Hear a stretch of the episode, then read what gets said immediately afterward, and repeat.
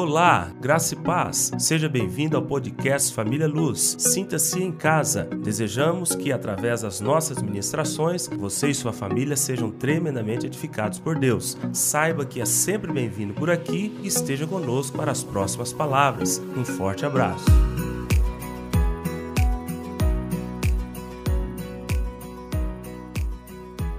Então, nossa palavra hoje será filhos como resposta de Deus. Amém? Irmãos, eu quero falar. E você fala, poxa, eu acho que eu estou no culto errado porque eu não tenho criança. Fique tranquilo, Deus vai falar contigo. Deus vai falar com você. Eu quero falar hoje sobre quatro nascimentos na Bíblia. E você vai ver que em cada um destes nascimentos houve quem teve encargo para esse nascimento. Temos vários nascimentos maravilhosos na Bíblia.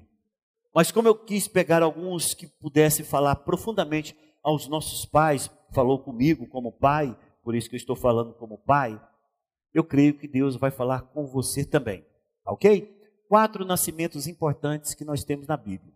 O primeiro nascimento que eu quero falar é daquele filho que veio para cumprir o propósito de Deus. A questão que nós temos às vezes na, na vida de muitos casais é que eles casaram se juntaram, fizeram sexo e tiveram filhos. Simples assim. Eles não programaram, eles não projetaram a sua descendência, eles não preocuparam com o tempo em que essa criança virá à existência. Simplesmente foi como, desculpa, agora tirando todas as pessoas desse auditório, é como um animal que cresce, cruza, procria. Só que o homem não é assim. O homem é diferente. O homem da criação de Deus, é o único que tem corpo, alma e espírito, cada um com sua função específica. E por isso é importante você que vai se casar, jovem, ou você que vai ter mais filhos, você vai perguntar qual o propósito do nascimento desta criança, o que eu espero ver edificado no meu legado, qual o legado que eu vou deixar a partir dessa criança, o que que ele é, qual o papel que eu espero dele. Talvez seja completamente do que você projetou, mas você projetou. Você teve encargo diante de Deus. Você cumpriu o seu papel de pai ou de mãe. Eu quero falar de um casal de velhos que, que sonharam ter um filho.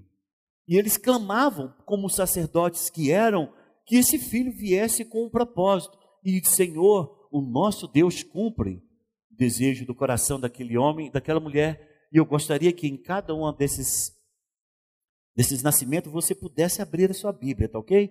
Essa primeira é, está lá registrado no Evangelho de Lucas, capítulo 1. Evangelho de Lucas, capítulo 1. No versículo 5 diz: Nos dias de Herodes, rei da Judéia, houve um sacerdote chamado Zacarias, do turno de Abias. Sua mulher era das filhas de Arão e se chamava Isabel. Ambos eram justos diante de Deus, vivendo irrepreensivelmente em todos os preceitos e mandamentos do Senhor. E não tinham filhos, porque Isabel era estéril, sendo eles avançados em dias. Então já eram velhos e já vem de um histórico. Olha, casados velhos e já vinham de um histórico de que Isabel era estéreo. Já não funcionava nada na vida desse casal. Capítulo 1, versículo 17. Vai lá para o versículo 17. Eu tenho que economizar a leitura por causa do nosso tempo. E irá adiante do Senhor no espírito e poder de Elias, para converter o coração dos pais aos filhos, converter os desobedientes à prudência dos justos e habilitar para o Senhor um povo preparado. Deixa eu te contar até aqui. Então, o que aconteceu com esse casal de velhos? Zacarias está agora lá ministrando diante do Senhor, ele tem encargo na obra de Deus. E o Senhor, então, agora atendendo um clamor do coração de Zacarias e de Isabel, diz: Vou dar para vocês um filho. Mas esse filho, ele vem para vocês porque vocês são irrepreensíveis, vocês são justos, vocês cumprem os mandamentos e os preceitos, e o filho que virá a partir daquilo que eu estou falando, ele terá um propósito. Ele tem um propósito, ele vem com um propósito. Vocês não podem criar esse filho. Escuta o que eu estou dizendo. Ele vai se chamar João e ele tem um propósito da vida dele. Ele será a pessoa que vai preparar o caminho de Jesus. Ele vai ser aquele que vai bradar, ele vai ser a voz que clama no deserto. Ele vai esbravejar preparando o ministério que vai começar com Jesus. E a palavra nos mostra que quando uma criança é criada com propósito, ela não vai ser criada com propósito quando nasce, ela é criada no propósito quando é gerada. Quando você tem um fruto no ventre da sua esposa, quando você tem um fruto no seu ventre, mãe ou mulher. Se você tem propósito, ele está recebendo propósito, é aqui, na sua própria gestação. E aí, mais interessante é que quando Maria, que depois concebeu, seis meses depois, foi visitar Isabel, acontece isso aqui. Evangelho de Lucas, capítulo 1, versículo 41. Ouvindo esta saudação de Maria, a criança lhe estremeceu no ventre. Então Isabel ficou possuída. Essa palavra possuída, o significado dela é que ela ficou cheia, plena, tá?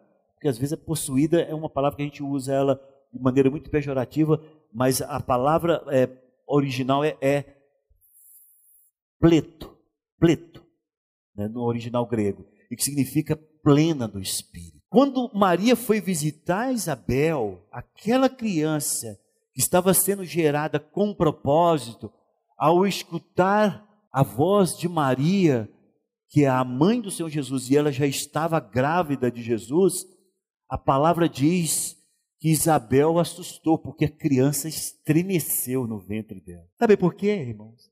Porque todo mundo já sabe, os cientistas já proclamaram, todo mundo já sabe que uma criança, ela gerada no ventre, ali ela já tem todas as emoções da mãe, ela já escuta a voz da mãe, ela já escuta a voz do pai, ela já recebe não somente o DNA no sentido de alimentos e vitaminas, mas como DNA, o legado espiritual que essa mãe vai deixar para esse filho ou esta filha. Se você deseja ser mãe, se você que concebeu a sua criança e vai consagrá-la hoje, espero que você tenha gerado essa criança com propósito. A quantidade de pessoas, de garotos que não sabem, já viu aqueles garotos que estão perdidos no mundo da lua? Você pergunta para eles, eles são desnorteados, é, até quando adolescente ele não sabe o que, que vai ser. É, quando o homem casado, ele, ele faz mil e uma coisas, ele trabalha como encanador, como pintor, como um pedreiro, ele não forma nada, ele não estabelece nada, ele não organiza nada. Você fala, meu Deus, esse menino nasceu burro. Não, nasceu sem propósito. E quem deveria ter originado este propósito na vida dessa criança era quando você estivesse esperando ele no ventre. É do pai colocar a mão na, no ventre da mãe dizer: Senhor, eu declaro como autoridade que sou, porque aqui tem o meu espermatozoide, aqui tem parte de mim nessa criança, e pela autoridade que o Senhor me concede, eu declaro: vai ser próspero, vai ser homem de Deus, ou vai ser mulher de Deus, que já sabe o sexo, e vai ser bênção, e vai ser sábia, ou vai ser sábio. É o pai e a mãe declarar propósito para a vinda dessa criança na face da terra. Meus pais não sabiam disso. Então, minha vida hoje, falando aqui para vocês, é um milagre de Deus. Agora, vocês sabem disso. Coloquem em prática. E se você não fez isso enquanto a sua filha estava no ventre, ainda dá tempo. Você pode declarar propósito na vida do seu filho. Um segundo nascimento que eu acho extraordinário na Bíblia é quando você gera um herói. Hã? Todos nós queremos isso, né? Eu quero que o meu filho divida a história em dois. Eu quero isso. Mas sabe o que acontece? Sabe qual é o resultado de você gerar um filho que divide história? É quando você tem risco de vida para trazer ele à vida. Eu vejo isso no nascimento de Moisés. Êxodo, segundo livro do Velho Testamento. Gênesis, Êxodo, segundo livro da Bíblia. Êxodo capítulo 1, versículo 22. Então ordenou Faraó a todo o seu povo, dizendo: A todos os filhos que nascerem aos hebreus lançareis no, no Nilo, mas a todas as filhas deixareis viver. Escute, esse nascimento que eu vou falar para vocês agora, tinha um decreto, como se fosse o nosso presidente e toda a Polícia Federal encaminhada, a Polícia Militar, todo mundo encaminhado para cumprir essa ordem. Os hebreus se multiplicavam de maneira assustadora na época dos egípcios. E eles estavam com medo, porque os homens nasciam fortes. E ele decretou então para que esse povo não se multiplique e amanhã domine o Egito. Eu dou um decreto seguinte: se a mulher vai parir, parir o filho, o homem, joga no lino, mata. Se for mulher, deixa, porque mulher não, tem, não vai ser, vai segurar em armas para no, nos atacar. Mas se for homem, mata. Essa mãe teve um filho debaixo desse decreto. Ela correu o risco de vida conseguiu segurar esse garoto chorando. Acho que ela tirava de um peito, punha no outro para o menino não chorar. Conseguiu guardar esse menino por três meses. E ela tinha propósito. Eu, sei, eu sei que ela tinha, sabia que esse menino tinha propósito. Olhava para ele, Deus falava no coração daquela mãe, porque qual a mãe que não tem a percepção espiritual de Deus com relação ao seu filho? Todas as mães têm. A mãe, o menino, a mamãe quer água. Mamãe, quer comer? Mas, mas você está falando a mesma coisa. Não, mas que mãe tem percepção. A mãe sabe o que passa na vida da criança. E aquela mulher conseguiu guardar aquele garoto por três meses. No final de três meses, ela orou, porque se ela não tivesse esperança, ela não teria feito isso. Ela vai e faz um cesto, até hoje se chama Moisés, sabia disso? Não vai, vou comprar um Moisés, não é assim que fala? Vou comprar um Moisésinho ali. Exatamente. Até hoje tem o um nome de Moisés. Ela fez um cesto como Moisés que vocês compram aí, calafetou, colocou aquela criança e orou. Falou: Senhor, eu creio que o Senhor tem propósito na vida desse garoto. Aquele cesto desce o rio Nilo, exatamente no horário que a filha do, do Faraó veio tomar banho. E quando ela abre aquele cesto, o Senhor derrama um encanto naquela criança. Desculpa a palavra, não é aquele encanto, não ela ficou maravilhada com, vamos usar a palavra diferente, né? Ela ficou maravilhada com a beleza do garoto e falou: Eu quero ele para mim. E este foi o Moisés da nossa vida. Foi este garoto, criado como filho da filha de Faraó, que se tornou Moisés. Por quê? Porque uma mãe, em detrimento da sua própria vida, arriscou para ter cuidado dessa criança e dar a ela um futuro. Precisamos de mães comprometidas assim. Precisamos de pais comprometidos assim. Pais que, independente do sistema, estamos com, vivendo momentos estranhos nesses dias, em que o sistema quer cuidar do seu filho, que o sistema quer mandar no teu filho, que o sistema quer dar a ele a educação que eles acham que é importante para o teu filho. É hora de, a risco de própria vida, você falar: quem pariu fui eu e é eu que vou cuidar. Estamos em tempos estranhos, mamães, papais. E vai chegar o momento em que vocês vão ver que é em risco da sua própria dignidade, da sua própria vida, em que você vai ter que cuidar do seu filho e dar a ele propósito de existência. Essa mulher arriscou a vida. As pessoas dizem o seguinte: que mãe dá a sua vida pelo seu filho.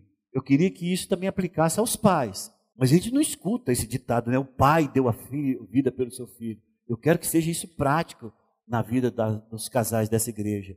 Que os pais sejam comprometidos com suas próprias vidas em dar esse filho um futuro, independente da, do, da época em que ele nasça, dos constrangimentos que terão que passar, das lutas que terão que passar, vocês terem condições de dizer: Eu dou a vida pelo meu filho. Terceiro nascimento, e esse é interessantíssimo. Esse é maravilhoso. Está em 2 Reis. 2 Reis, capítulo 4. Em 2 Reis, capítulo 4, versículo 8 diz: Certo dia passou Eliseu por Sunem, onde se achava uma mulher rica, o qual o constrangeu a comer pão. Daí, todas as vezes que passava por lá, entrava para comer. Já pule lá para o versículo 14 e eu te explico quando a história até chegar aí. Já vai lá para o versículo 14. Então disse o profeta: Que se há de fazer por ela? Geazi, seu discípulo, respondeu: Ora, ela não tem filho e seu marido é velho. Esta aqui é uma história interessante de uma sunamita. Nem o esposo é dito ali o nome, mas a palavra diz que ele era velho. Quando a palavra fala que ele é velho, é perdeu as funções reprodutivas. Já era dois problemas. Ela não tinha filho e com o marido velho. Só que essa mulher, ela se distinguia. Primeiro, era rica, era boa de grana, tinha dinheiro. E ela observava. Eliseu passava e falava: Esse cara é homem de Deus. Eu preciso de fazer alguma coisa para o reino de Deus. E ela então constrangeu ele. Toda vez que ele passava lá, ele falava: Você não vai passar reto aqui. Você vai passar aqui, sempre vai ter uma comida para você, uma água para você e uma cama para você descansar.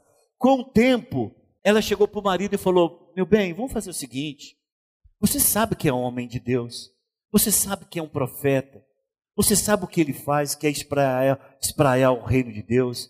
Vamos fazer o seguinte: vamos construir um quarto para ele. O que, que custa isso para nós? Vamos colocar lá um quarto, uma cama, uma, uma, uma, uma, uma vasilha d'água, uma, uma escrivaninha para ele escrever. Ele passa aqui, descansa na jornada dele e segue.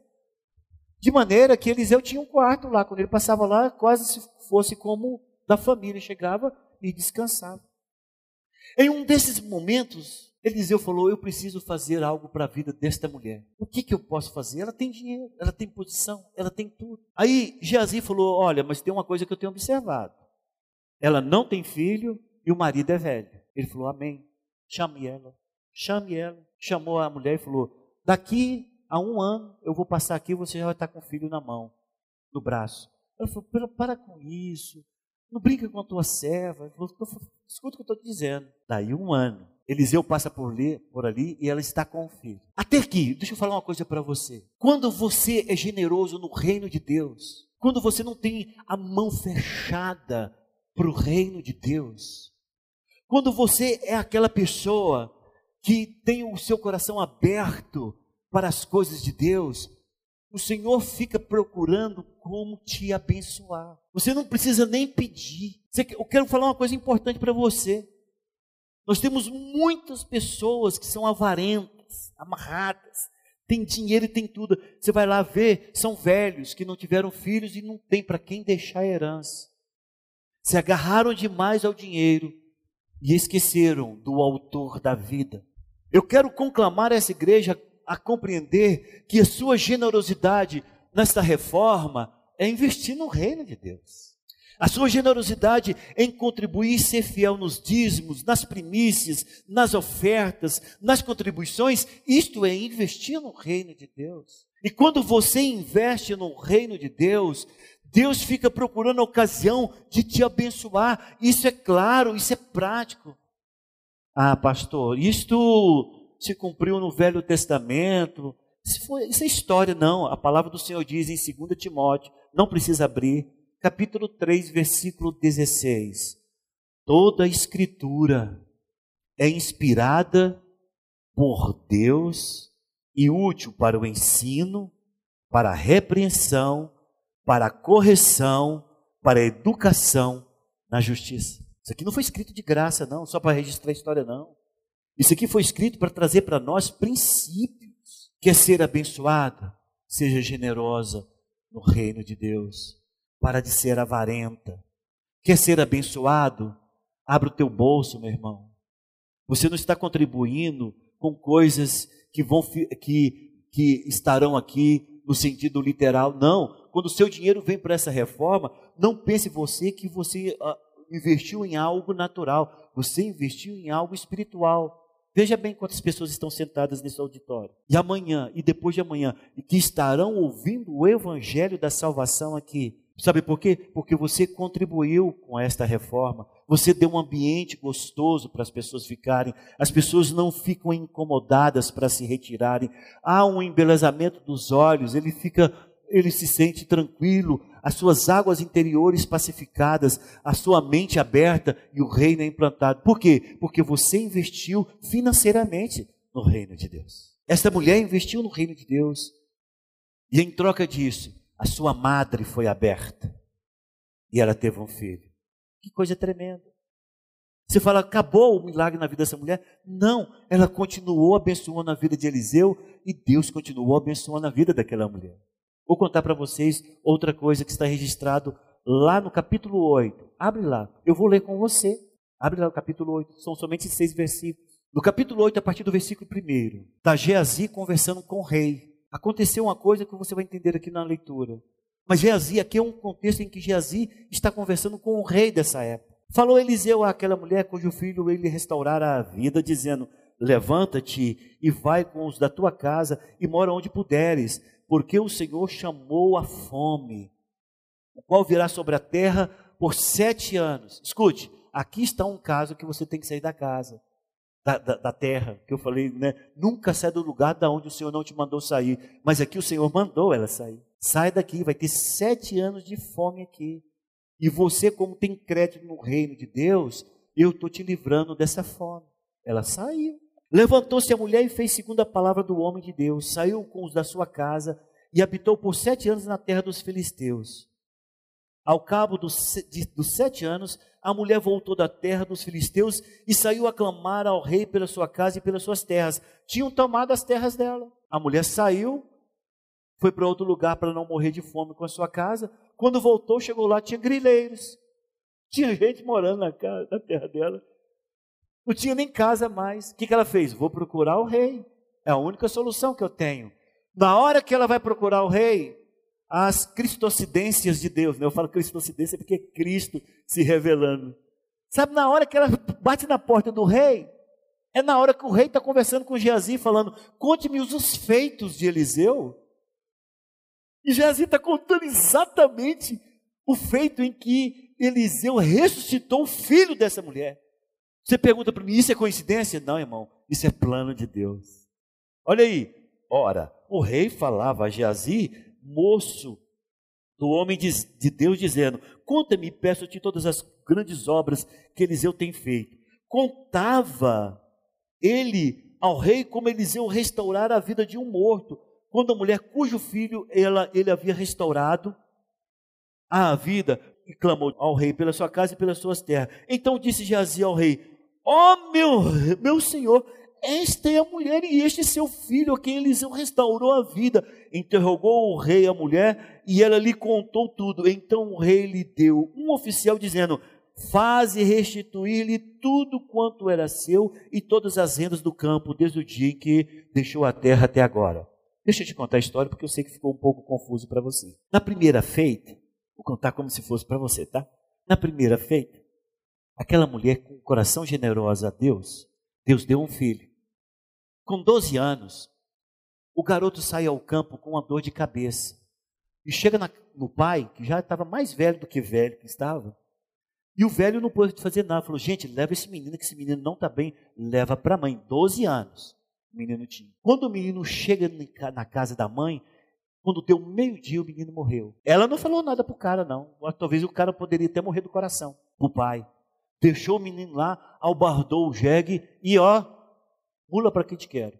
Foi correr atrás do de Eliseu. Chegou lá e falou: Eu te pedi filho. Foi desse jeito que ela chegou falando com Eliseu. Eu te pedi filho. Eu por acaso cheguei para você e falou: Eu preciso de filho. Não, você me deu filho. Agora o menino morreu que, que você vai fazer? Eliseu falou, ele vai viver. E se mandou Jazi correndo na frente, porque era mais novo. Jazi não deu conta de fazer nada.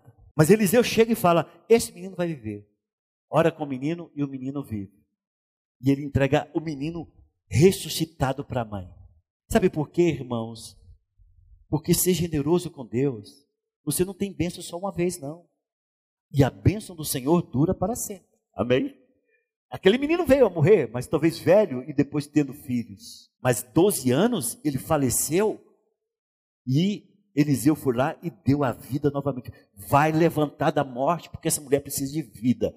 Desse filho com vida. E o menino ressuscitou. Passado muitos anos, houve fome na terra. Vai Eliseu lá para a mulher, falou: Ó, oh, recebi direção de Deus para vir cá te avisar que você sai daqui da terra, vai ter sete anos de fome aqui. E Deus não quer que você sofra.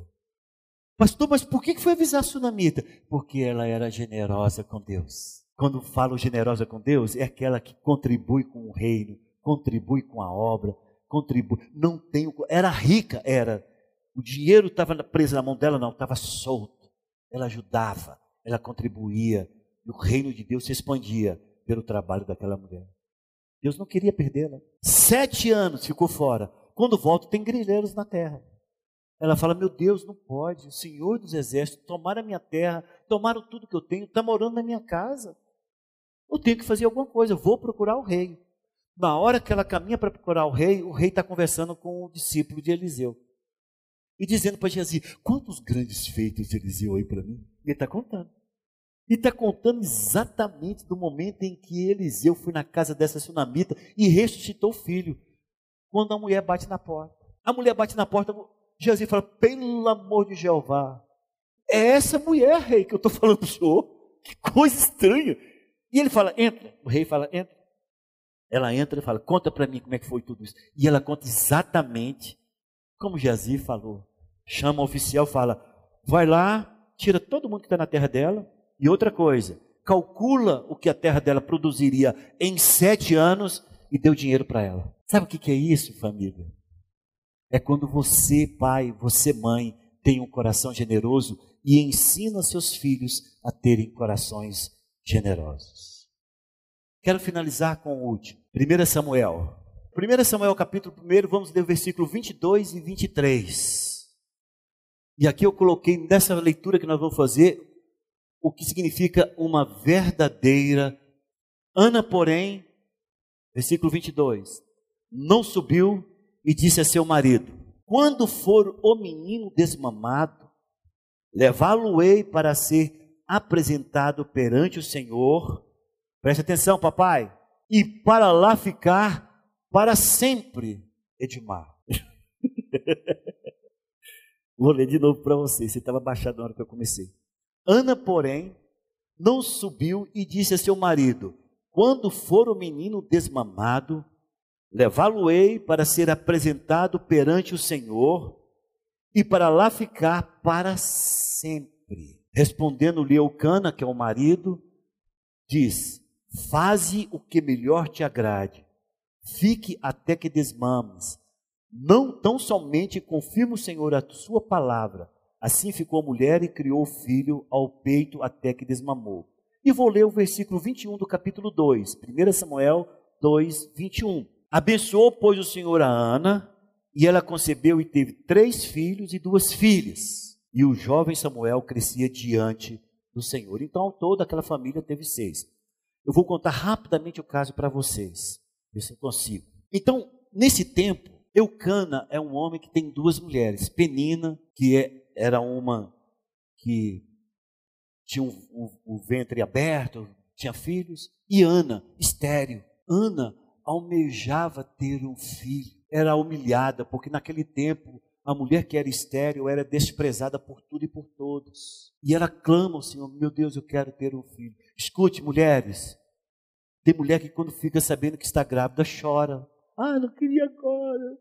Não podia ser nesse momento. Não sabe o milagre que está rejeitando. Essa mulher clamava para ter um filho. E um dia ela foi ao templo, não como esse, era um templo judaico. E lá ela orou fortemente a Deus. E ela falou: Senhor, se tu me deres um filho, não será meu, será teu. Esse menino vai ser criado para a tua glória, para o teu louvor.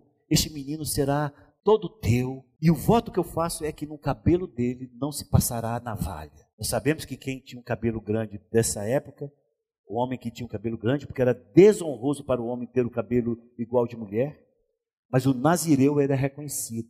Todo, todo homem que tinha um cabelo nas costas, todo mundo sabia que aquele cara era consagrado a Deus, porque o seu cabelo era cabelo de nazireu. E no momento em que ela está orando, o profeta Eli está do longe, assim, olhando, falando, ah, uma bêbada lá. Vem para o templo bêbada. Mulher, para com isso, mulher. Vai para tua casa com essa bebedeira. Eu falo, não estou bêbada, Senhor. Minha alma está clamando com toda força, que parece até que eu estou bêbada. Eu estou clamando por um filho. E Deus usou o profeta Eli e falou: O Senhor vai te dar o teu filho. E ela já saiu dali do templo com a, o rosto completamente novo e alegre. E ela tem um filho, chamado Samuel. Mas no momento em que iriam se fazer as ofertas de ano em ano, ela falou: Olha, eu vou curtir esses anos todos que ele está mamando, porque ele é do Senhor. E quando eu apresentar ele no templo, será para sempre. Essa palavra para mim aqui é tremenda, pais e mães. Sabe por quê?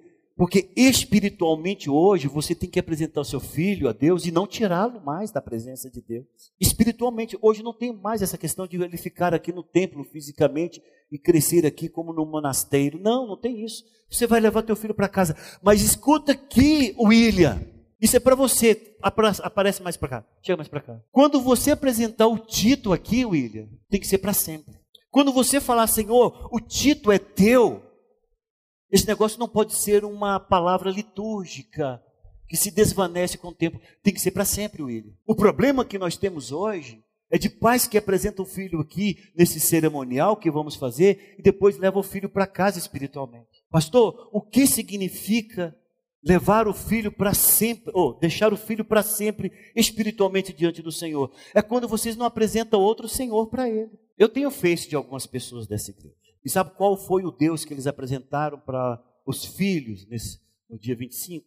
O Papai Noel. É quando você não apresenta o Papai Noel, é quando você não apresenta o menino Jesus, é quando você não apresenta a árvore de Natal, é quando você não apresenta o Santa Claus, é que você está dizendo que esse menino é do Senhor para sempre. Porque se não apresenta outro Deus para ele. Nós temos pais aqui com criança de 7, 8 anos. Vamos colocar aqui um pai que tem criança de 10 anos. Em 10 anos, você apresentou de maneira muito mais cordial Papai Noel para o seu filho do que o Senhor Jesus. O dia que você apresenta Papai Noel para o teu filho, você faz festa. Ele quase não dorme direito. Você entrega presente e fala que foi ele que deu. Você leva para uma árvore que você não sabe explicar a origem dessa árvore. Você não sabe explicar. Seu filho fala, pai, por que, que tem a árvore? Você não sabe explicar de onde veio, o que significa. E você leva para a árvore e fala, aqui está o teu. Você gasta em 10 anos, 10 dias completamente dedicados. De meia-noite a outro dia, dedicado a apresentar o Papai Noel para o seu filho. Você faz isso com Jesus? Você separa um dia em que você fala, hoje é festa. Vou colocar aqui qualquer dia, 13 de, de outubro, 7 de setembro, você separar da meia-noite até outro dia falando de Jesus, fazendo festa com relação a Jesus, não faz. Então tem pessoas que têm 25 anos em que Papai Noel é apresentado para ele todo ano sistematicamente. Isso é tirar o valor dessa apresentação. Porque menino Jesus não existe. O menino cresceu, como João Batista que nós lemos, como Samuel que nós lemos não tem mais um santo, um Deus chamado Menino Jesus. E as pessoas falam, valei-me, Menino Jesus. Como se existe um Deus chamado Menino Jesus. Não tem. Como se existisse um santo que pudesse ser maior do que Deus, que é Santa Claus. Como se pudesse ter um Deus maior que o Deus do que o Papai Noel. Você fala, pastor, isso é. isso é tradição, pastor. O senhor está sendo muito severo. Não é, irmãos. Quem dera pudesse ser apresentado como uma tradição. Quando você ensina uma criança a amar o dinheiro mais do que o reino de Deus, quando você não é exemplo de ser dizimista fiel, quando você não é exemplo de ser ofertante fiel, quando você não ensina o seu filho desde criança de que o dinheiro tem que ser o nosso servo e não o nosso Senhor, você apresenta outro Deus a ele chamado Mamon. Se você apresenta Mamon para ele, ele não vai ter Jesus. Então significa o seguinte: se eu vou apresentar essa criança para o Senhor, tem que ser somente dele, para ele, para a glória dele. Mas se você não apresenta Deus da maneira correta, em que nós vimos essa sunamita sendo um exemplo, ele vai aprender a servir a mamó. Quando você, em nome do politicamente correto, permite às escolas ensinar as quadrilhas, Santo Antônio, São João, com todo respeito aos católicos que aqui se apresentam, nós não estamos criticando isso.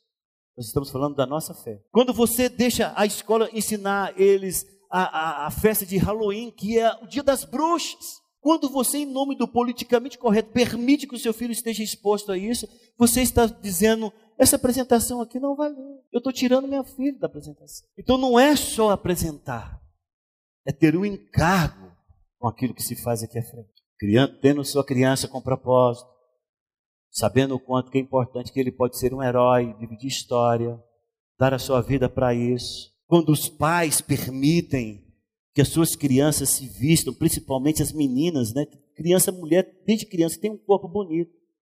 Quando permite que as suas crianças vistam de forma sensual e faz pinturas sensuais, o que significa isso se não for uma sexualização precoce?